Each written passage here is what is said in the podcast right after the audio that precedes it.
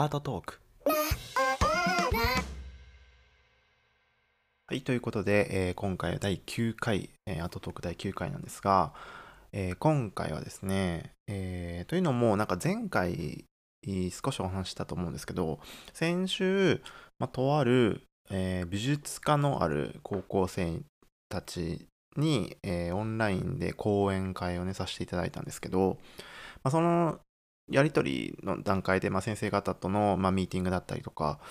で、まあ、こういう話をしてほしいとか、まあ、こういうことを、えーね、講演の中で言ってほしいとかっていう、まあ、やり取りがあったりとか、えー、高校生から事前にねアンケートをもらって、まあ、質問というかこういうことについて話してほしいというか、まあ、なんか質問を結構いただいて、まあ、それを元にというか、まあ、ブログでとかここで話してるような内容について、まあえー、話をさせていただいたんですが、まあ、その中で一番、えーまあ、高校生の皆さんに伝えた伝えたかったというか、まあ、結構話のねその事前の話とかで膨らんできたことの一つで、まあ、いつからアーティスト活動を始めるのかっていう話、いつからアーティストになれるのかなるのかっていう話を、まあ、あの伝えて、まあ、それが結構こう皆さんのねあの高校生の皆さんにの印象に残ったというか、まあ、結構影響をいい影響をね与えられた話の筋だったんじゃないのかなと思ったので、えーまあ、今回はねそれについてもう一度ここでまとめてみようかなと思います。どういう話だったかというと、その大学生、まあ高校の、ね、美術科の高校の方だったので、まあ、大学に入るためにまあいろいろこうやっているということで、まあ、結構このブログだったりとか、まあ、このポッドキャストとかっていうのは、まあ、大学生以上を視野に入れて話していたんですよね。まあ、その留学大学日本の大学を出てから、えー、海外の大学に行く方法だったりとか、まあ、行きたいと思ってる人とか、まあえー、アーティストとして今活動してるけどなかなか活動がうまくいかなかったりとか、まあ、海外で活動してみたい、活動の幅を広げたいみたいなことを考えてる人たちっていうことを視野に入れてずっと話していたので、そういう意味で、まあ、高校生に対して何を喋ろうか、どういうことが、まあ、その聞きたいのかなっていうことまで考えて話してなかったので、まあ、今回ねあの講演の話をいただいてからいろいろ考えて、まあ、直接こうやり取りをしている間で結構あのー、高校生が考えることっていうのは僕が思っていることとだいぶ違うんだな、こうどういうことが知りたいのかなとかっていうのもだいぶこう、えーまあ、若いから幼いからっていう理由で未熟っていう言い方をするとあれなんですけど、 あの、あんまりこう遠くの視野まで見えてない割と近場の話でしかこういろんなこと考えられていないんだろうなっていうことが、まあ、印象的でしたね。で、まあ、それはね高校生なのでしょうがないんですよね。その家と高校を行ったり来たりするだけのまあ、生活しかしていないわけですから、中学高校小学校っていうか、うん、その社会に出るまでっていうのはかなり狭い世界で生きてるんですよね。こう今大人になってから思う分かることですけど、うん、なんか当時はねそのそんなことを思わず生活してると思うんですけど、やっぱり家朝出て高校まで行ってで帰って、ね、部活をするなりなんなりで友人とね話をしてでまた帰ってきてっていう、それで何年間か回ってるわけですから、まあ、子供小中高だと、えー、じゅうにねんになるわけ、うん、じゅうにねんかんそういう生活をしているわけだから、子供たちっていうのはやっぱりこう視野が狭いわけですよね、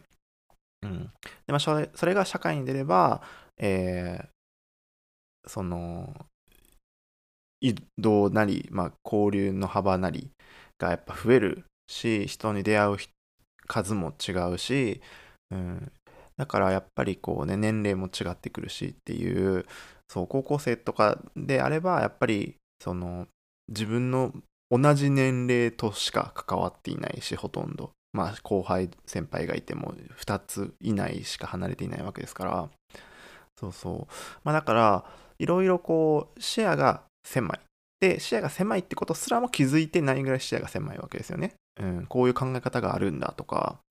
あの、こういうことを見なきゃいけないんだっていうことをすらもあんまり考えることがないわけですよ。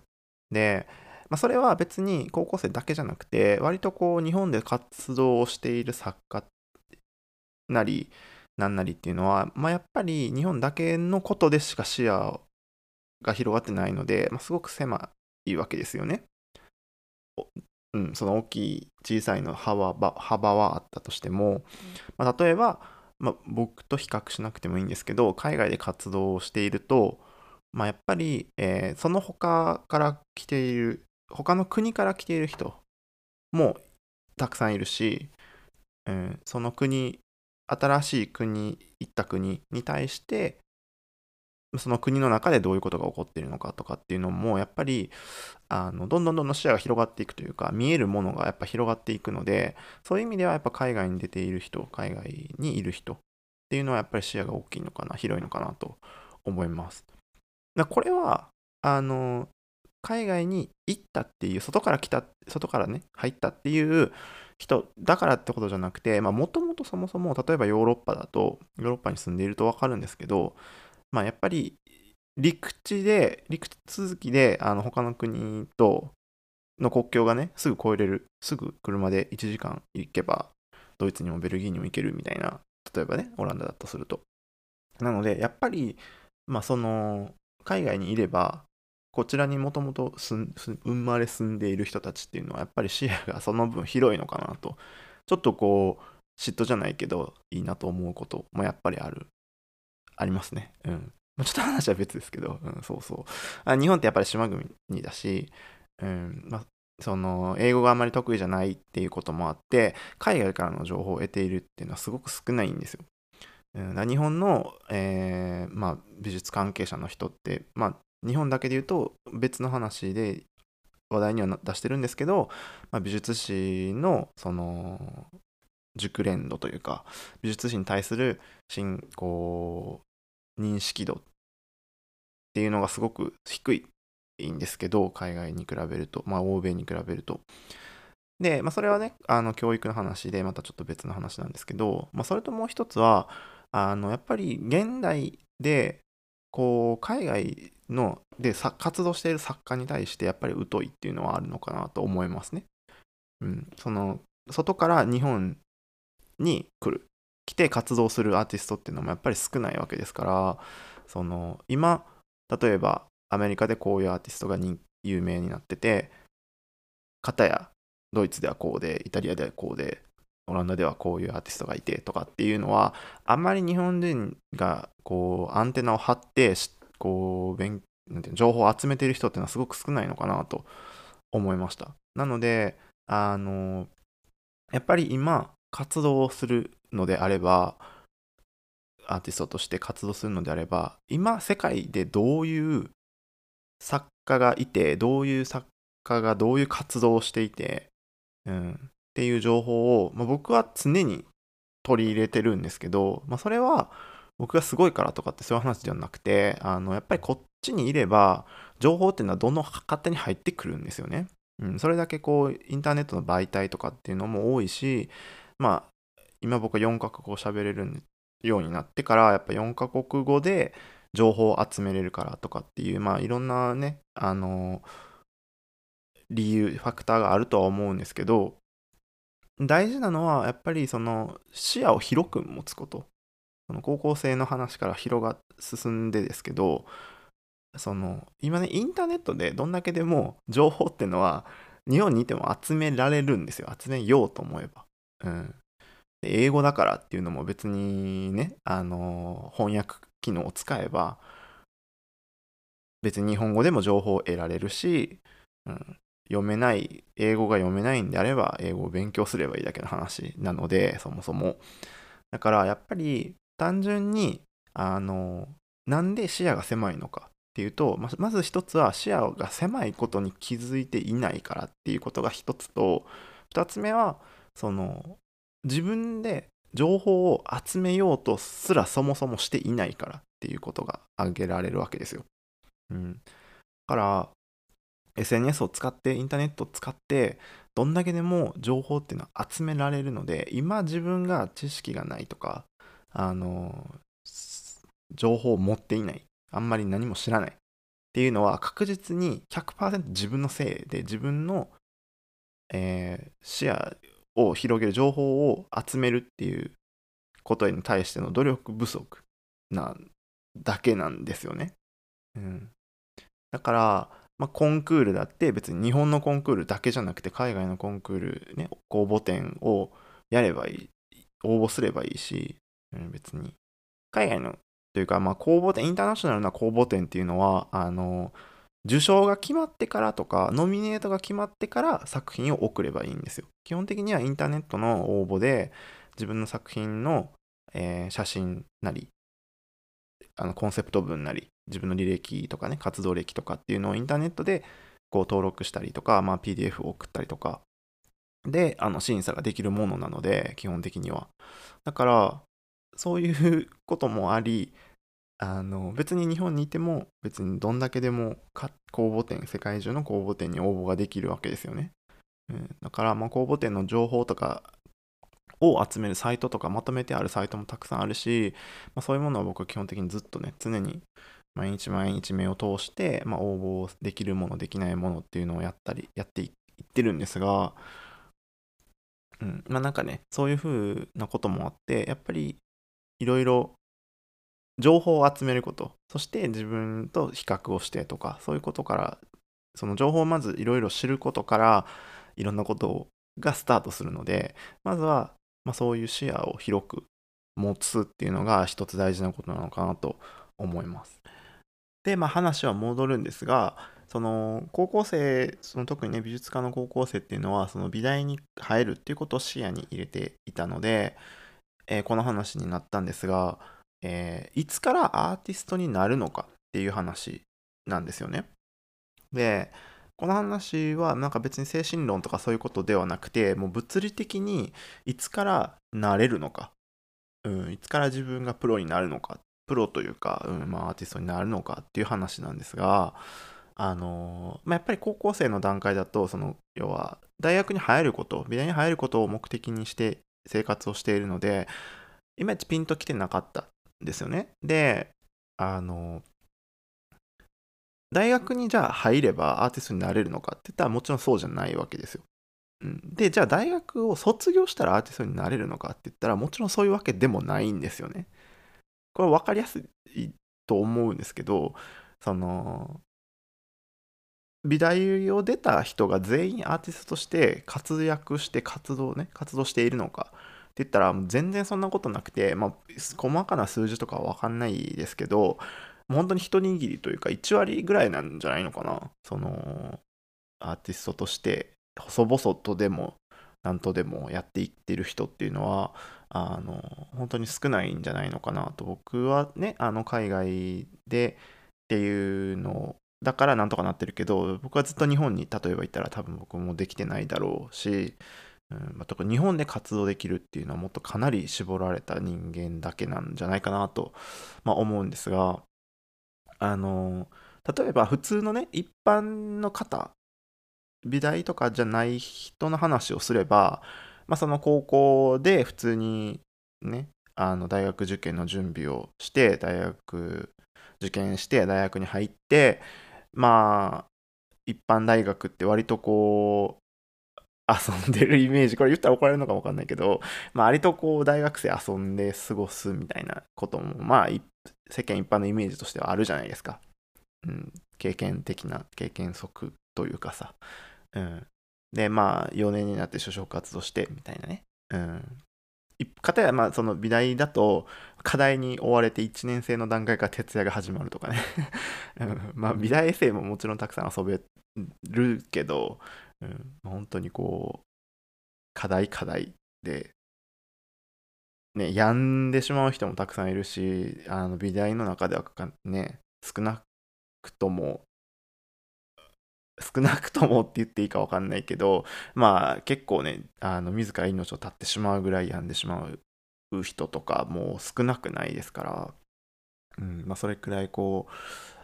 割と辛い大学生活だと思うんですよね。うん、その一般的な大学生にこう平均的な感じを比べると、うん、まあそれで、まあ、大学入って大学卒業してあ就職活動して卒業してで社会人になってで生計を立てていけるで大人になって大人になってというか社会に出ていけるっていうのがまあなんていうかな日本の社会というか日本のこう一般的なレールというかさ、うん、あるじゃないですかそういうのがね。でじゃあその美術科に通う高校生は美大生はどうなるのかって言ったらそんなことないわけよ。うん、その大学卒業したらじゃあはいデザインならまだわかんない。デザインっていうのはまあ会社のねデザイン系の会社なりいろんな就職先っていうのがデザインではあるからいいけどじゃあ現代アートをやっている我々は卒業したら別にご飯を食べていけるところに就職みたいなことはほとんどないわけですよね。折り合いをつけて、まあ、そういうところに就職をするって人はたくさんいると思うんですけど、うん、そのアーティストとして活動しようと思った場合はあのいないないわけですよそういう保証っていうのは、うん、なのでじゃあどうしなきゃいけないのかっていうと別に大学卒業まで待たなくていいわけですよ。結論を先に言うと大学卒業してからアーティストになれる保証なんて別にもともとなければなれる人なんて一握りなんだからあのアーティストにいつなるのかって話はもう先を見てもうやむやなわけだから別に逆説的な話をすれば今からでも別にアーティストとして活動できるわけですよ。できるししなきゃいけないっていう話になってくるんですけどなんでかって社会人になるためには、ね、会社に入って生計を立てて社会人になるためには、うんまあ、大学を卒業してなくてもいいけどその要は会社に入社しなきゃいけないよね、うん、会社に入社するためには新卒であった方がいいよねじゃあ大学で行こうかみたいなこうプロセスなわけじゃないですか。別に高卒でもいいけど、うんまあ、そのあるじゃないそういうのが。でも別にアーティストの話、現代アーティストソロになるっていうね、ソロで活動していくって話になれば別にそんなステップないわけですから、うん、じゃあ今からでもできるよねっていう話なんですけど、でむしろあのリスクヘッジみたいなことを、を言えば、あの若いうちからやっといた方がいいというか、リメリットはあるわけですよ。これは別にブログの話でもブログでもね話をしてるんですけど。あのまあ、海外で言うと、まあ、言わなくてもいいんですがその大学生のうち高校なり大学でも、まあ、美大生か、えー、美術科の高校生を視野に入れて話しますけどあの学生の間っていうのはアトリエがあるじゃないですか大学に学校に、うん、だから制作できるわけですよ好きに制作できるよね、うんでもじゃあそこを出た場合ここ出て大学出てアーティストとしてやろうよしやろうって言って卒業しちゃってるとあの大変なことっていうのが増えてくるわけですよ、うん、アトリエもなくなるしあの学生料金っていうものでいろいろ例えば健康保険だったりとかなんでもいいけどその学生料金とか学生特典みたいなものっていうのが削られるし、うんでじゃあ親も家を出なきゃいけない実家を出るとかね、うん、もしかしたら出るかもわかんないし、まあ、実家にずっといれてもいいけど、うん、っていうその例えば自分の周りとかは社会人に、ね、なって独り立ちをしているのに自分はその就職しない現代アーティストとしてやっていくってなってどうやって生計を立てていくのかっていう、 もう問題とか、ね、周りの目とか例えば、うん実際問題の話でいうとでいろんなものがこう卒業してからだと積もってくるわけですよ、まあ、特にアトリエのこととかっていうのはすごく大きいしあのことこれ海外の話海外で出た場合の話をするとあの健康保険っていうのは学生料金だし大きなね差にもなるしあの学生料金が外れるともうにばい倍ぐらいは払わなきゃいけなかったりねするしあのビザのことがやっぱ大きいわけですよね。大学を卒業すると、大学に行ければ学生ビザっていうものをもらって、あのその国に滞在できることがほとんどですが、大学生じゃなくなってフリーランサー、まあアーティストってフリーランサーですから、自営個人自営業主になってフリーランサーになってっていうと、ビザの種類も変わってくるし、書類集めも変わってくるし、そのビザを継続的に手に入れるためにやんなきゃいけないことも増えるし、税金とかもね、いろいろ変わってくるしって言って、そのアーティスト、えー、大学生っていう肩書き、学生っていう肩書きを超えてからの方がアーティストとして活動するのは、まあ、壁が大高くなるというか大きくなるわけですよ。うん、だから僕はドイツに行くときに、あの大学に入学をすることっていうのは最終目標に置いてなかったんですよね。どういうことかというと、あのその大学を出てから、じゃあ困る、じゃあよしアーティストになろう、活動しようって言って大学生を大学をね、キャンパスライフを謳歌してから卒業してからあの活動するっていうと、すごく大変なのを目に見えてたので、僕はもともとドイツに来る留学をするときにの目標っていうのは、ドイツで活動するためにっていうのが目標だったんですよ。中にはその留学っていうものを目標にして、留学が終わったら日本に帰るって人も結構いるわけですよね。ドイツだけに限らず、アートの分野に限らず、うん、留学っていうのは学生だけの間で、その後帰ってくるっていうのは基本的な、まあ、その人の方が多いと思うんですけど、うん、僕はこのままここに残って活動していくっていうことを視野に入れてたので、そういう逆算をする計画を、ね、計画を逆算して、じゃあ結論としてはどうすればいいのかっていうと、学生のうちからアーティスト活動を始めるっていうことだったんですよ。うん、だ結果僕は大学のいちねんが終わった頃から、あの本腰を入れて制作をあアーティスト活動を始めて、まあ、ギャラリーを捕まえて、まあ、コンクールにノミネートされてとか受賞をしてとかっていうので、アーティストアートフェアに出てっていうので、大学の間から大学生の状態でえー、ギャラリーの契約をいくつか持って、で作品の販売だけでとか、まあその受賞賞金とかそういうのもあ、奨学金とか助成金とかを獲得することによって生計を立てていけるように、まあ、なったんですが、まあ、高校生に向けて話をするのであれば、まあ、ほとんど実家にいるだろうし、あのお母様がこうご飯を、ね、用意してくれているだろうし、あの光熱費なりなんなりっていうのを自分でバイトをして家に入れてるって人も少ないだろうから、逆に言えばかなり恵まれた環境なわけですよね。うん、家に家もあれば家賃も払う必要もなければ、保険とかも不要に入ってるしみたいな、大人のね細かなお金の話をすれば、そう自分の画材さえとりあえずなんとかなれば、あの活動が好きにできると。家であ高校にアトリエもあるし、うんまあ、大学でもいいけど、そうそうだからこそ大学のうちに、大学生を出ても別に保証がないというか、保証も何も何もないわけですから、そのどこどこ大学を出たっていうことに対して、まあ、多少あのコンクールなりなんなりとかで応募できるできないっていうのは絶対出てくるんですよね。大学の学部学位を持ってなきゃ応募できないよっていうあの足切りがあるようなコンクールとかももちろんあるけど、まあ、別にそれがないコンクールも公募展もたくさんあるし、うん、世界中インターナショナルな公募展をに応募すればかなりの数が出せるわけですよね。日本そもそもだから日本のコンクールしか視野に入れてないのが間違ってるから、うん、だからで今 エスエヌエス で情報を集めるし集められるし、あの作品をどんだけでも発表できるわけですよ。うん、何をやんなきゃいけないのかっていう話になってくると、まあ、やっぱりまず自分の作品を作るっていうこと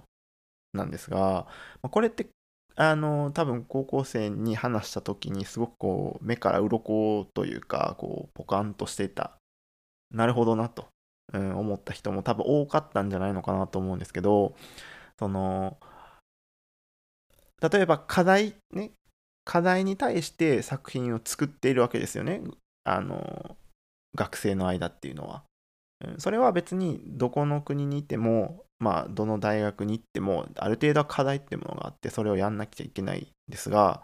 あの人生の生活の全てをそれに注ぐ必要は別にないんですよ。で、僕は実際そんなことをしてなかったし、授業も出てなかった、必要自分に必要ないなと思った授業は出なかったんですよね。で、出ずにあの僕教授と話をしたことがあって、うん、あのこの授業は僕にやりたいこととは合わないので、あの出なくてもいいですかと、必修だったんですけど、うん、でその代わりあの 出な、出たくない理由っていうのは時間の無駄だと感じるからで、でなんで時間の無駄だと感じるかっていうと、あのアーティスト活動を今横でやってて、自分の制作品作品をね制作していく時間をたくさん取りたいと。だからあのここの授業の終わりではプレゼンをね、授業内で作った作品をプレゼンして、あの成績にのテストに変わるでや変わってたんですけど、あのその代わりに僕があのこうアーティスト活動として自分の制作をした作品たちをプレゼン代わりにプレゼンをするので、授業に出なくてもいいかって話を聞いたら、まあいい顔はしなかったけど、じゃあそれならそうしてみたらいいって言って、結局その学期末では自分の制作をの作品をプレゼンをして、結局 A をもらって、まあ、いちてんゼロ をもらって、一番いい成績をもらって、その授業必修をの、ね、単位をもらえたんですけど、まあ、それはまあドイツだからちょっとこうそういうのは緩いっていうのはまああったかもわかんないですけど、まあ、その制作どれだけこう本気なのか、まあ、簡単に言うとやる気がないよねって話をしたんですよ。そのやる気がないよねって失礼な言い方ですけど、その要は視野が狭いことによって、あのやんなきゃやっなきゃやってることがすごく少ないんですよ。うん、制作をしなするってだけで毎日が終わっていくだけ、課題をねこなしていく。でそれはまあ立派なことかなと思うんですが、さっき言ったみたいにアーティスト活動を学生のうちからすればいいから、あの作品をもっと課題以外に作ればいいわけですよね。うん。時間がないなら時間を生み出せばいいだけの話で、朝早起きをするとか、うん、課題をの課題で悩んでる時間を少し削って、で、えー、自分の制作に入る、夜中学校が終わってからやるとか、うん、別に自分でよく考えてほしいと思うし、友達と話している時間が一日何時間あって、あのテレビを見たりとか エスエヌエス をやったりとかをやってる、その無駄な時間っていうのがどれくらい削れるのか、うん、自分のいちにちのにじゅうよじかんの生活サイクルでどれくらいの何にどれくらいの時間を使っているのかっていうのを全部書き出してみるといいんですよ。うん、であこれ無駄だな無駄だなっていうのを削っていけばいい話で、うん、僕は朝から制作をして、でまあいろんなね別今はいろいろこうブログだったりとか、まあ、他の執筆があったりとかっていうので、まあ、いろんな話をやってることをやってるんですけど、まあ、でも結局夜には、まあ、制作を終えて帰ってきたら、アトリエから帰ってくれば、あの今度はパソコンに向かって、パソコンで世界中の情報だったりとか、まあ、コンクールだったりとか、まあ、そういうアート系の記事を読んだりとか、うん、情報収集なり応募なりをやっているんですが、まあ、だから基本的には無駄な時間っていうのをあまり作らず、別にそれをなんていうのかな、自分のための趣味の時間を削れとか睡眠時間を削れっていうことじゃなくて、もうちょっとその根性論、体育会系みたいなことじゃなくてね、落ち着いて考えてほしいんやけど、要は、えー、趣味の時間とか自分の心のゆとりの時間とかを取らないと明日制作できなくなるかもわかんないよね。うん、いっしゅうかんご体がどうかなるかもわかんない、いちねんご病んでるかもわかんないとかっていうことまで計算に入れて、必要な休息の時間、この時間をゲームをしようとか、うん、いっしゅうかんのうちにまあ、例えばふつか休みを取るとか半休をここで入れるとか、その休息の時間とかも別にゆったり視野に入れて取ればいいだけの話で、その僕が言いたいのはその根性論的な感じで寝る間も惜しんでやれみたいなことを言いたいわけではないんですよ、うん、日本ではなんか聞くじゃない、そういうの、こう寝る間も惜しんでやればいいんやって言って、うん、でもそれ体を壊したら元も子もないし、ストレスで病んだりとか、その効率とかね、徹夜をすれば時間を作れるとかじゃなくて、徹夜をすれば結局その効率が落ちるから、結局あんまりいいものが作れないっていうのとかね、そういうのをもうちょっと頭に入れて、うん、あのちゃんと休むは休む休む時をと作るとか、一日のねストレス発散を作るとか、うん、その方法なりいろいろ、そういうおつもうちょっとスマートなやり方であのプランを考えてほしいんですが、活動っていうのは今からでも絶対できるんですよ。アーティスト活動っていうのは今どのあなたが今どういう状況に置かれていようが絶対にできると思うんですね、うん、制作、その大学でいい高校で、まあ、高校はもしかしたら大学のこともあるからわかんない、あんまりこれをね先生とかが聞いてる前であんまり言えなかったけど、あの課題とかは別にそんなに頑張んなくていいと思うんですよ、僕は、うん、例えばその自分は抽象絵画でやりたいっていう抽象、ね、画家が画家を目指して抽象絵画をやりたいっていう子が、課題だからって言ってすごく生物の具象画をね、例えばやらされてると課題で出さなきゃいけないっていうの、すごい無駄じゃない、それって。その課題を出してる先生もすごい頭悪いなとは思うけど言葉を選ばずに言うと、うん、そういうなんか一点点のことをしか教えない教授なり先生っていうのはすごくもったいないというか頭悪いなと思うんですよね、うん、自分が抽象あ具象画をやってるから生徒に具象画を教えるっていうのは、それが必修になってたりとかするともうすごく辛いだけだと思うんですよ。教授とかっていうのはもうちょっとフレキシブルにあのアート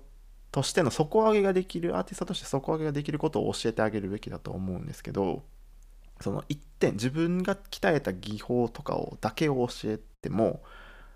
それがやりたい子はその授業を取ればいいけど、それが必修でなってる必要性は全くなくて、うん、なんかその例えばデッサンとかを、まあ高校生は大学の受験のシステムがデッサンとかがすごい重要だから、もうそれは今ここで僕なり周りの大人なり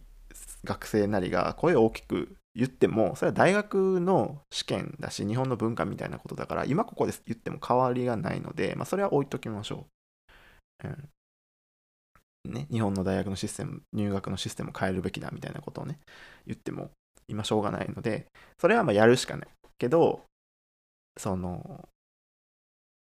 よく言うのは絵画の基礎だからデッサンをやった方がいいとかっていうことってあるじゃない。アーティストとしてデッサンを や, やれるかかなきゃいけないみたいな、そんなことどの研究にもないから研究論文出してみたいな話になってきちゃうじゃない、うん、そのそれ根性論に近いというか、なんかそのコンプレックスが引きずってるというかさ、なんかいろんな理由で特に根拠がないわけよ別に、うん、ドイツ、ドイツの学生のデッサン力ってすごく低いし、うん、別に抽象絵画をこの先永遠にやっていくんなら別にデッサンっていらなかったりもするだろうし、まあ抽象はまあ置いといても、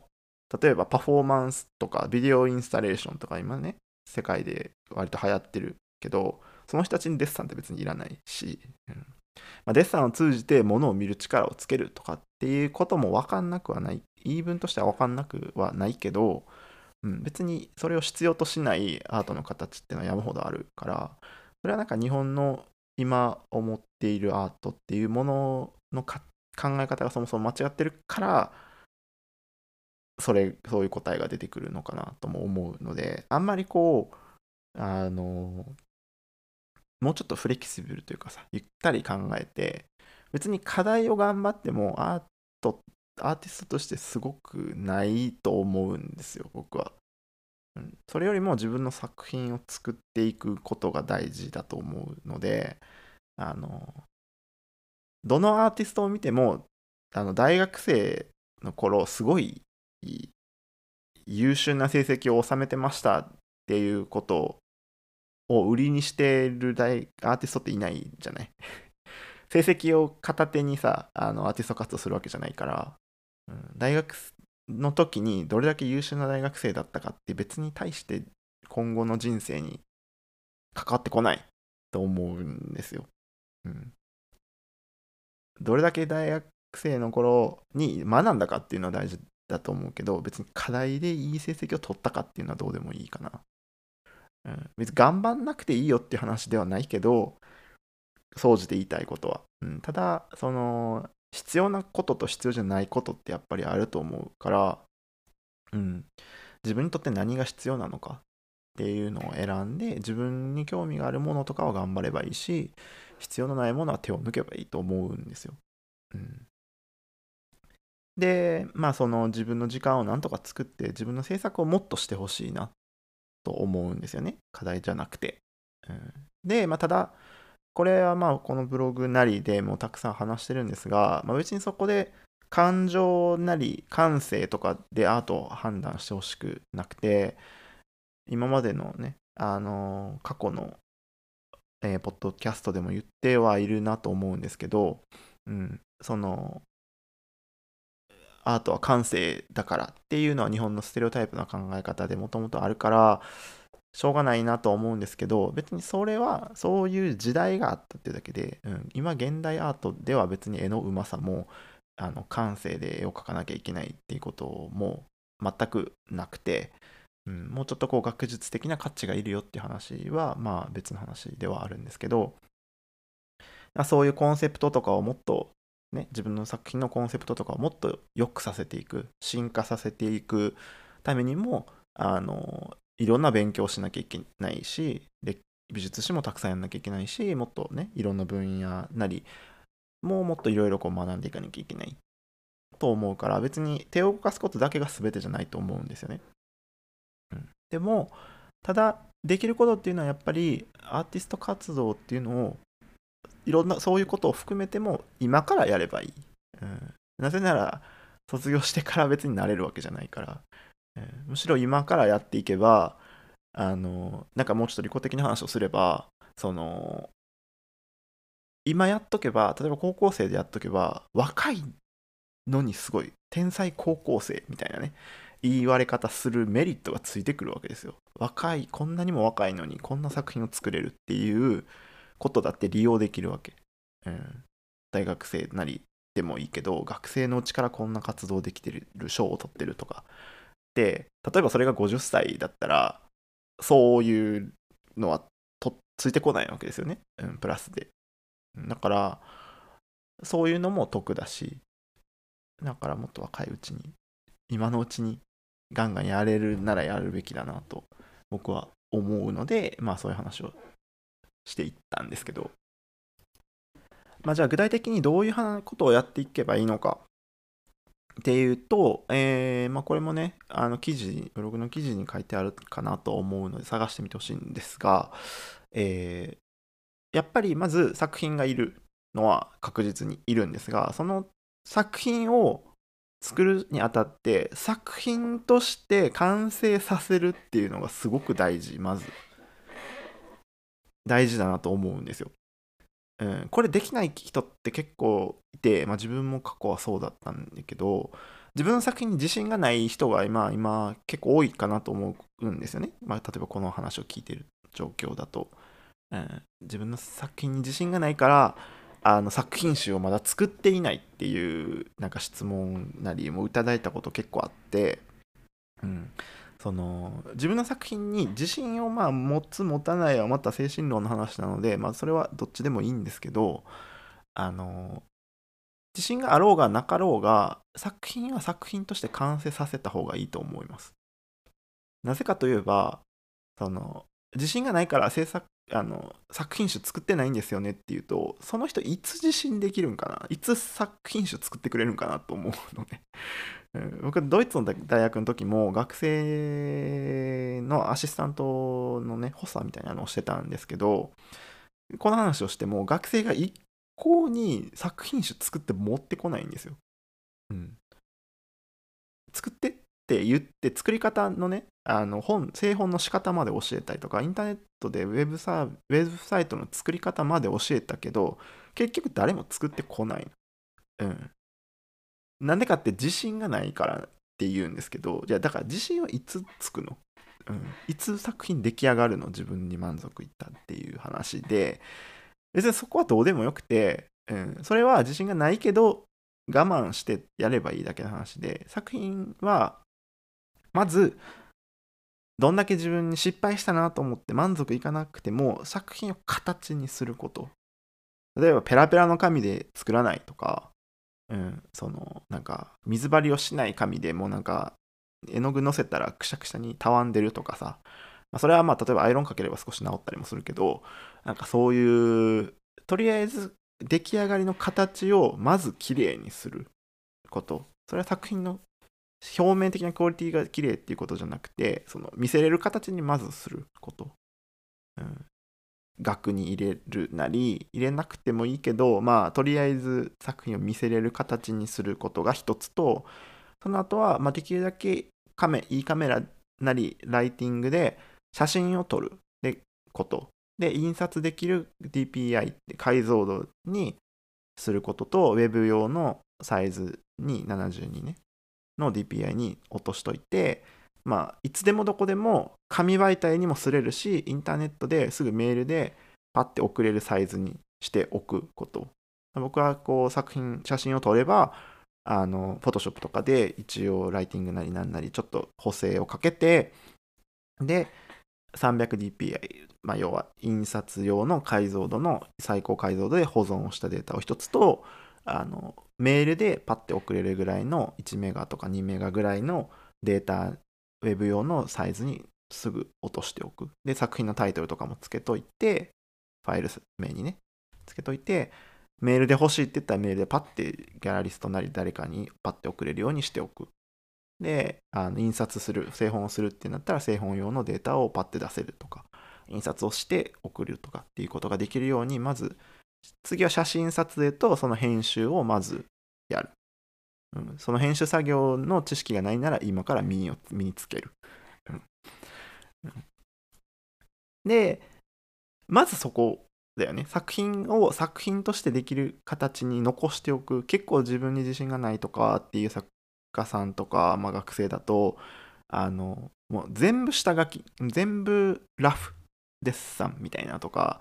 なんかそういう状況で作品が止まってるから、あのまずは作る。で自分の作品に満足どんだけいかなくてもあの作品って呼べるレベルまで書き終える、途中で書きやめない、うん、とりあえずいっこちゃんと完成させて、でその後出来上がった後にあ失敗作だなと思えばそれでは別にいいけど、あの自分がいくら失敗作だなと思ってても、もしかしたらそのそれを評価する人はそうは思わないかもわかんないから、自分がいかに納得できるできないっていうのは ひゃくパーセント 大事なことではなくてですね、作品が出来上がったら独り立ちしちゃうので、うん、だから、まあ、作品をちゃんと作る、その後写真撮影をして写真綺麗に写真を撮る、でデータに残す、出せるようにデータに残す。で次はあのまずホームページを作る。自分のホームページを作る。これは無料で広告がついた、つくけど無料っていうサービスもね、たくさんあるし、僕は今やってるのは ビックスドットコム っていうやつだったりとか、まあ何でもいい、いろんなのが簡単にね、今作れるようになってるので、あの、広告をつ、つきだろうが、あのドメインがね、変なドメインになってようが、無料版でいいから、まずは作品がバッて見れるような、大きな画面で見れるような、綺麗な写真を撮ってそれをたくさん並べる。でタイトルとあの作品のメディウム と, とサイズとい つ, かいつ作ったか 年, 年号ですね。にせんにじゅう年号とは言わんか、西暦何年か、にせんにじゅうねんなにせんにじゅうねんに作ったよっていう作品のをちゃんと残して、作品をどんどんどんどんこうまずはホームページに残しておく、うん、見せれる、どこでも見れる、人が見れるような状態にしておく、うん、で次にやらなきゃいけないのがその エスエヌエス での、えー、アーティストとしての活動方法だと思うんですね。これはまあ多分いろいろな方法があると思うんですよ。まあ、僕みたいにブログでやるっていうのもあるだろうし、あのインスタかな、今は多分インスタグラムで、まあ、投稿をやるなりツイッターなりとかもあるし、まあ、そのもっといろいろインターネットでも日本だけじゃなくて世界中でもそのポータルサイトみたいなのがやっぱりあって、例えば、まあ、ピクシブみたいなやつかな、うん、アーティスティとか、まあ、海外、まあ、要は自分の自、自分のホームページだけじゃなくて、そういうポータルサイトで自分のアカウントを作って、そこで作品を投稿していくというか、作品をアップロードしていくと、そこに出入りしてる人はたくさん写真を見て、そのね、作品を見てくれるから、まあ、そういうような、えー、サイトって世界中にたくさんあるから、日本だけじゃなくて、海外のにも登録しておくといいかなと思うんですけど、うん。まあなんかそういう エスエヌエス をうまくどんどん使っていくこと。それはここで僕が言わなくても多分もっと、えー、ど多ジャンルで、えー、インスタグラムなりなんなりで活動評価をしてくれている評価をもらっている人っていうのはたくさんいると思うので、その人たちがどういう エスエヌエス で活動をして、どういう、まあ、例えば YouTuber でもインスタグラマーでも何でもいいけど、その人たちがどういう活動をしてきたかっていうのを勉強すればいいと思うんですけど、とりあえず自分に必要なことっていうのをまず知って、まず勉強していくっていうのが大事だと思うので、うん、エスエヌエス でやるなら エスエヌエス で活動してる人の話をチェックしてやっていくこと。別に僕はインスタグラムに力を入れてるわけではないですけど、まあ、あの制作の途中の写真だったりとかっていうなんなりっていうのを エスエヌエス でやっていく。まあで例えばインスタグラムから作品を買いたいって言ってる人がメールが来たりとか、ホームページ経由でメールが来たりとかっていうの結構結構あるので、うん、僕力を入れてない僕ですらあるので、やっぱりやっていくのがいいかなと思います。うん、やっぱりその日本にいればかつ海外で活動できないのかってそういうわけじゃないので、やっぱりねインターネットをうまく使って日本だけじゃなくて海外にアップね、どんだけでもアプローチできるので、やってない人 は, はやれないんじゃなくてやらないだけで、うん、やらないっていうことはやる気がないっていうことになっちゃうので、結局はあの自分のモチベーション次第だと思うし、自分 の, その視野の広さとかフットワークの軽さとかだと思うんですよね、うん、知らないことは勉強すればいいし、英語なりは別に勉強すればいいだけの話。いちねんやれば勉強できるし、留学しようかなって思ってる人はもう早い段階から、ね、語学を自分でやればいいだけの話、時間を作って、うん、やればいいだけだと思うんですよ。僕はまあドイツに行ってドイツからやったけど、あの過去の自分にも言えるかなと思うけど、もっと早めからこう、まあ、ドイツに選んだドイツを選んだのは僕はすごく遅かったので、まああれなんですけど、まあ、海外留学するとかっていうことをもっと早く意識をするしていれば、もっと早く語学にも着手できたし、今は別にあの確かにその現地に行って語学を勉強する方が早いとは思うんですけど、あの別にそんじゃなくても語学は勉強できるので、うん、方法論もたくさんあるし、僕の知り合いでもたくさん日本でしか勉強せずにあの海外の大学に行った人もたくさんいるし、だからあの語学ができないっていう言い訳はなしかなと思うんですよね、うん、語学はやればできる、やれば身につくものなので、うん、そう僕の知り合いというか僕の友人で、大学の頃の友人で、この放送も聞いてるかもわかんないけど、彼の話をするとあの、えー、海外で、まあ、英語圏の国であの大学院よりもうちょっとすごいようなプロジェクトに参加したいちねんかな、うん、してた友達がいて、うん、彼はもう社会人になってたんですけど、その会社関係のプロジェクト、まあ、交換留学じゃないけど会社から留学できるようなシステムで留学をしたんですけど、そのすごい名門のねあの大学に行って、でも英語をクリアしないとやっぱりできないわけですよ。うん、でもその英語圏の大学にの大学院それ以上に入ろうと思うとかなり英語を喋れないといけなくて、まあ、アイエルツ でいうと例えばはちとかはってんご とかかなかなうん、多分いると思うんですけど、だからその友達はあの仕事前にまず朝早起きをして、あの例えば今家でやったりとか会社の近くのカフェとかで出勤前にじえ時間を取ってやって、で仕事をして、でこう例えば残業とかもあるじゃない、で残業とかもしてもその後例えば駅前留学みたいなとこに行ってやって、家から帰ってきたら例えばオンラインのその海外の人と英会話をできるようなシストーク、あの例えば iTalk とかかな、他ねカフェトークとかかな、なんかそのサービスがあるじゃないですか。今はねオンラインで海外の英語教師とかとオンラインでこうやれるようなシステムとかってサービスってたくさんあるので、まあ、そういうのでさらにやってっていうのをこういちねんぐらい続けて英語を勉強したのかな、うん、で アイエルツー の高得点を取ってあの大学に留学をした人が友達がいるんですけど、すごい努力だと思うんですよ、うん、その普通の一般人であればあの社会社でね仕事をするっていう平日のサイクルだけでいっぱいいっぱいで生活を終えていく人って当然普通の話だと思うんですけど、その日常プラスで朝と夜に時間を作って、うん、プライ多分たくさんのプライベートを削って土日もねやってっていうことをやっていったんだと思うんですけど、そうだからあの時間は作れるだろうし、うん、努力もたくさんできる幅っていうのも多分人の生活の中では残されていると思うから、だそういう人もいるんだなと思うとやっぱりすごいなと思うけど、うん、やっぱだからできるはずなんですよ、うん、語学っていうのはこうなんとでもなると思うので、いざ自分もこう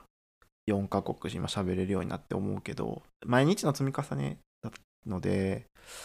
できるだけちょっとずつちょっとずつやっていく、うん、で語学ができないっていうのは確実に自分 ひゃくパーセント 自分のせいだと思うんですよね。環境のせいではないにはできないと思うので、日本に行ったからできないってことはないと思う。まあうん語弊も多分あると思うけど、できない言語っていうのもね多分あると思う。マイナーな言語だと日本でなかなか教材もないしとか喋れる人もいないしみたいなことも多分まああるかなと思うけど、まあでも例えば英語なりドイツ語なりフランス語なりとか、まあねそういう一般的な広い人たくさんの人口が喋ってるような言語であれば日本にいても絶対できると思うので、早めにやってみる、時間をかけてやること、だからやんなきゃいけないこと、海外で活動するなり日本で活動するなり海外に留学するなりってやっぱりあの今だから偉そうに言うけどまあ過去のね自分に向けても言えることですけど、うん、コツコツ早めに決断をして早めに準備をすれば絶対できると思うんですよ、うん、だからプランを先に考えること、あの目的目標を先に置いてそこから逆算をして何が必要なのか、そうだから今のうちこれをやってこれをやってこうやってっていうその逆算的なプランを立てることが大事かなと思います。はい、ということでですね、えー、まあこんな話をしていったんですが、えーまあ、ここから少しですね、えー、その高校生そのねこの前講演をさせていただいていたさせていただいた、えー、高校生から事前のアンケートを、えー、というか質問をもらっていて、まあ、それを加味しながらあの講演をさせていただいたんですが、えー、まあね質問をたくさんもらって、まあうーん英語学の話とか、まあ大学の話とか。っていうことがメイン、まあ一番多かったんですが、その中でも答えきれなかったことっていうのも結構あるので、まあ、ここからは、えー、質問で答えられなかったやつをちょっと答えていこうかなと思ってですね、かなり、えー、このブログし、えー、あのポッドキャスト使用私物化するんです私物化っていうか、うん、使用化まあでもあのみんもしかしたらねこれを聞いてる他の皆さんもあの興味のある質問だったりするのかなと思ったので。えひとつふたついくつまあ、うん、いくつかちょっと答えてみようかなと思います。はい、えー質問で、えー、インターネットで世界中とつながることができるこの現代で、旅行で海外へ行くのではなく留学して制作活動をするメリットが知りたいですっていう質問があって、まあそのなんで留学をしたのか、なんで海外で活動しているのか、それってメリットってどこにあるんですかっていう質問なんですけど、えー、まあ前回のあのアートフェアの回ななかいかなは、うん、ので、えー、もう説明はしてるしてたと思うんですけど、あの、まあ、やっぱり海外、まあ、うん、欧米だとアートマーケットの数ってのはやっぱり大きさっていうのは大きいんですよね。だからあの僕みたいな中級アーティストでも作品を買う人がたくさん多いから生活ができるっていうのが一つと、あの日本よりも、えー、社会保障とかっていうのがしっかりしているからアーティストとしても制作はできる、活動をね、収入が少なくても活動できるし、まあ、実際僕よりもさあの収入が少ないようなアーティストの友達とかも全然生活はできているだろうし、まあそういうのもメリットがあるのかなっていうのが一つと、まあ、やっぱりあの東東のね島国の日本でやるよりはあの、まあ、ヨーロッパ イーユー で話をすればやっぱりあの活動できる幅が広いかなと思いますね。いろんな人がやっぱいるし、国他の国まで車で数時間で行けるし、ギャラリーもたくさん数があるし、うんまあ、情報も多いし、参加できるものだったりとかコンクールで応募できるもの、まあ、応募要項で例えばこっちに住んでなきゃいけないとかっていうのも例えばあったりとか、まあ、作品をすって運ばなきゃいけなかったりとかっていうのも、まあ実際そういう制限も多分あるので、まあそういうこともやりやすいとかっていう、まあ物理的な距離の問題だったりとかもあればもうまあメリットとしてあるのかなと思いますね。うん、まあレベルが高い低いっていうのは、うん、まあどこを基準にレベルの話をすればいいのかなっていうことにもなってくるのであんまり言えないですけど、まあ僕みのような現代アートのようなジャンルであれば日本よりも絶対欧米の方が評価できる人は多いだろうし、興味がある人もたくさんある多いので、まあ触れる機会、触れられる機会っていうのは多いのかなと思います。うん、でまあ留学をした理由っていうのはまずはまあビザの話もそうなんですが、あのー、現地に行って現地で評価される、ドイツに行ってドイツで評価される物事、作品を含めいろんな活動方法だったりとかっていうのは現地に行って学ぶ方が早いのかなと思ったので、外からネットを使って知るよりもね、うん、だから、まあ、現地で活動をしていく流れで、まあ、学んだことっていうのはすごくたくさんあったので、うん、別に美大であの技法的なことを、まあ、あまり学ぶような大学って日本に比べて少ないので、うん、だから何をじゃあドイツの美大で学んだのかっていうと、もう本当にそういうあのソーシャル的なことだったりとかアーティストとしてどうやってやっていかなきゃいけなかったりとか、まあ、なんかそういう付加価値じゃないけど、まあ、そういうジャンルの部分で学べたことっていうのはすごく多かったっていうか、もう本当にそれがなければ今活動ができないぐらいだったと思うので、うんまあ、そういうチャンスだったりとかあの時間だったりとかきっかけをたくさんもらったのは、まあ、ドイツの美大で学んだことがほとんどだったなと思います。まあ、似たような質問はいくつかもらっていて、あの、まあ、海外で活動する意義は何なのかとかね、うん、でもさっきの話もそうなんですけど、あの例えば日本のうーんなんていうのかな、例えば牧歌展取りましたって言ってもあのドイツにいたらその話入ってこないんですよね。うん、だから例えばドイツのどこどこの賞を取りましたっていうとドイツ近辺の国々では情報が回るわけですよね。うん、だからその例えばどの賞を取るって言ってもあの日本で取っても日本ではもしかしたら知名度が上がるかもわかんないけど、じゃあ海外で知名度が上がるのかって言ったらそうじゃなかったりもする。まあピンキリだと思うし、あるないはねあると思うけど、うん、だから、まあ、ヨーロッパ、まあ、イーユー っていうのはそれだけ情報がよ回るのが早いし、うん、情報を取っている人っていうのはたくさん多いので、まあ、賞を取るにしろ活動で何々をするにしろ、まあ、自分の経歴を何々にするにしろっていうのは関係者はみんな目を通していることが多いので、まあ、そういうことを考えても、あのー、イーユー にで活動するメリットというか意義みたいなのはあるのかなと思います。なんか日本だとこう海外っていうとアメリカっていうイメージだと思うんですけど、割とアメリカはアメリカなので、アメリカは日本みたいにアメリカ国内で回っているようなことも印象なので、うん、結構欧米でくくるけど、よくね欧と米でくくるけど、そのアメリカはアメリカで欧州は欧州っていう風に考えて活動の方法とかもちょっと変わってくるのかなとは思います。はい、次の質問は制作作品についてなんですけど、自分がどんな絵を描きたいか分からなくなったり迷ったことがありますか？海外に行って一番良かったなと思うことは何ですか？海外に行って美術に関しての考え方が変わったりしましたか？とか、えー、やりたいことが明確に分かりません。えー、今のうちにやりたいことをしっかり決めといた方がいいのでしょうかとか、えーまあ、制作についての質問というか、まあ、漠然とした質問が、まあ、いくつかあったんですが、あのドイツに行って、まあ、僕今オランダにいるんですけども、ドイツに来てあの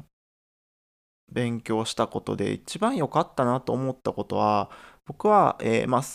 このブログでメインで言ってるように、あの学術的価値がある美術っていうのが評価をされるっていうことに気づけたことはすごく大きいかなと思います。まあ総じて言えば、そのアートが何なのかっていうことに少し気づけたことが大事だったかなと思います。日本だとやっぱりこう感性というか感情なりなんなりとか自分のオリジナルのものを作んなきゃいけないっていうスタートから、結果的に自分自身を反映させることがアートの根源みたいな風な印象を持っていたし、世間が多分そういう印象だと思うんですよね、アートっていうものは、うん、そのギャラリーを開いてる人で有名なギャラリーだろうがなんだろうが、美術を勉強してる人が全てやってるわけじゃないんですよね。ビジネスとしてギャラリーをやって成功してる人もたくさんいるから、アートが何なのかっていう人ことを知らない人も結構いて、その上の層でもね、うん、だからそういうことをあの知れるきっかけになったのは良かったなと思うのと、まあ、あとはドイツ語を読めることになって、まあ、ドイツ哲学を、まあ、作品のコンセプトに盛り込めるようになったのは大きいのかな、ドイツに行ったならではなのかなと思いますね。まあ、美学とか、まあ、エステティックですねとかっていうこと、まあ、今それから発展して脳科学とかっていうことを、まあ、研究で入れてるんですが、まあ、そういう他ジャンルの、えー、学問から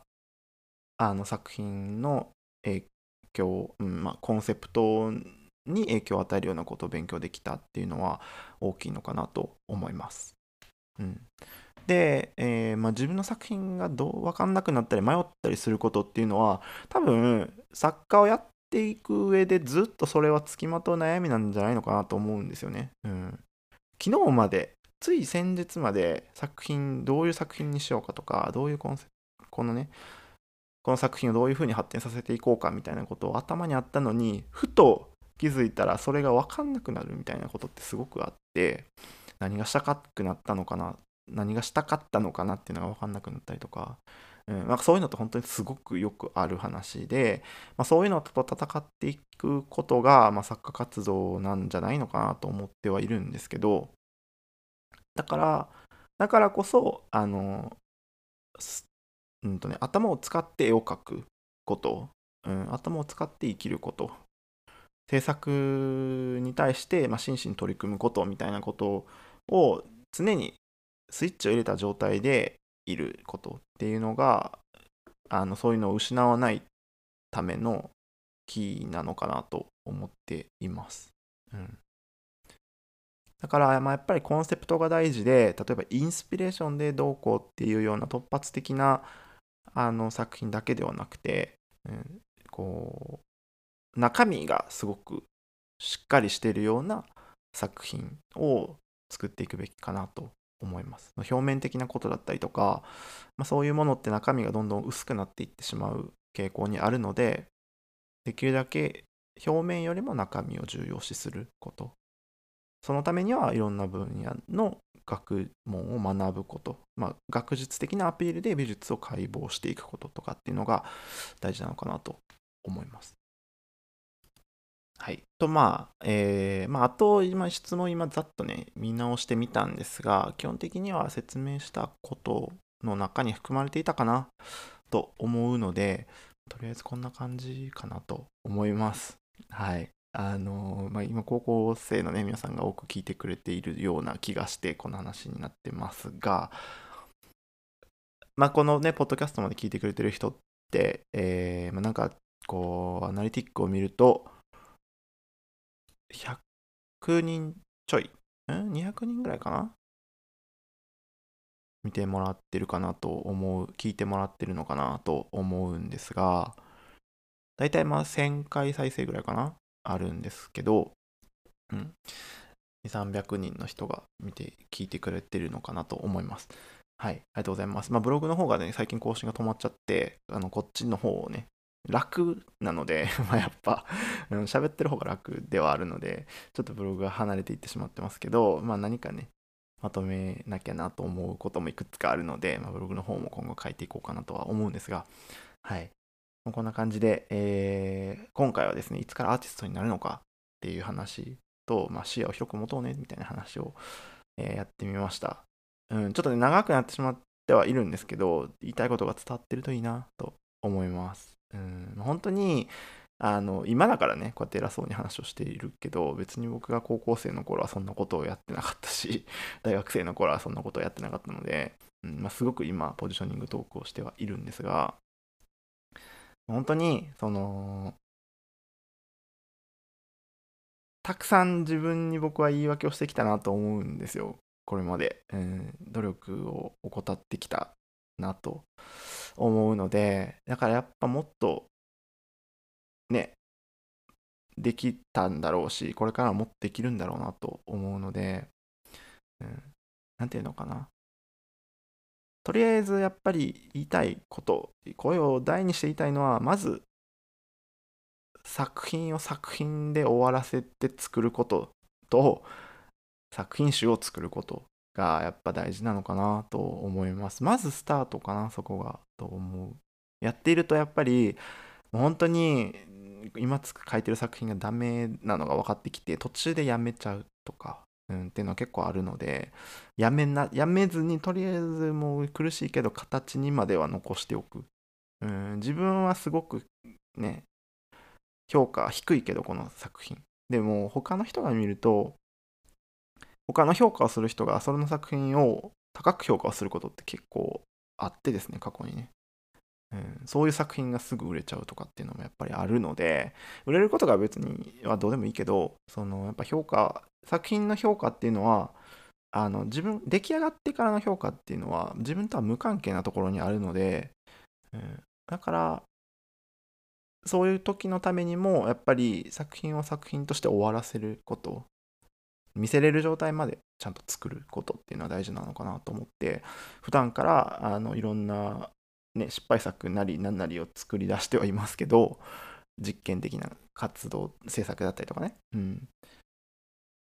なんかもっとこう実験研究っていうのを大事にしているので、こうたくさんいろんなものをね打作を作り続けていくとか実験で終わらしているみたいなことがたくさんあるんですけど、普段からやっぱそういう形に作品の形にまで持っていくっていうことは意識をしているので。でまあ綺麗に写真を撮って綺麗に載せる、ネットに載せる。ただね エスエヌエス でこうインスタとかでか作品をバーンって載せとけば人気になるとか人の目に触れるのかっていうわけじゃないから、それはその エスエヌエス をどう使うのかっていうのはまた別の勉強をしなきゃいけないことを覚えておいてほしいなと思います、うん、作品集を作れば OK なわけじゃないし、 エスエヌエス でインスタに写真を載せ続ければね、人が見てくれる、ほっとけば見とくれるようになるわけじゃないから、それができてスタートラインで、それをやった後にじゃあその エスエヌエス をどうやって、まあ、バズらせていくのかとか、うん、人の目につかつくように活動していくのかっていうのは次のステップなので、それはまた別のとこでいろいろ勉強していく必要があるかなと思うけど、今僕が言ってるのはもう本当に一番最初のスタートの話なので、もうそれすらもうできていない人っていうのは今すぐ自分を責めて今すぐやってほしいなと思います、うん、そうだから、まあ、このね回でも何回も言ったけど、もう一回まとめというか最後に話すと、そのやらないこと、やってないかったこと、僕が言って今気づいて や, あやってないなと思ったこととかっていうのは、あの誰でもできることを自分がやろうとも思ってなかったことっていうことだと思うんですよね。やろうとすら思ってなかった、うん、そのことに頭を使ってなかったし、時間さえも使ってなかったし、行動にも移してなかったっていうのは結果的にすごく怠慢だと思うし、努力もしてなければやる気もないってやる気もなかったことなんだなっていうことに気づいてほしいなと思って話をしていました。うん、まあそれは自分にももちろんたくさん言えることなので、うん、まあなんか人に偉そうに言ってるわけではなくてですね、まあ、自分も通じ通して、まあ、本当にあの視野を広く持つこと。うん別に日本で活動しなくてもインターネット使えばどこんだけでも情報も集めれるし、活動もできるっていうこと、うん、実際そこでお金がかかってくるならそこでね、例えば送料とかもあるしさ、行く行かないとか、まあ、お金がかかってくるのはまた別の話なので、それまではやれるだけインターネットでどんだけでもできるっていうことをやれば、別に海外がもっと近くなるし、うん、別に日本だけで収まってなくてもいいっていうことに気づけるきっかけにもなるだろうかなと思います。はい。まあちょっとね重複しちゃったんですが、まあこんな感じで、えー、まあね講演の話もね来年いくつかまたあるので、まあなんかこう自分でねこう自分の話とかを言語化するようになって、すごく自分に返ってきてるので、まあだから僕は今こういう活動をやっていってるんですけど、まあなんかね誰かのためになりたいみたいなそんなことをを考えているというよりは、あの本当にね言語化をすることで自分にとってすごくプラスになってきているので、うん、だからまあこういう後もこういうことをつなげていきたいなと思います。はい、ということでだいきゅうかいかな、えー、こんな話をしてみました。はい、もうねクリスマスにで街は、まあ、コロナの影響でちょっといろいろあるんですが、ロックダウンもあって、えー、まあでも年末に向けてね、良い、あの、バケーションタイムを皆さんお過ごしください。ではでは。どうい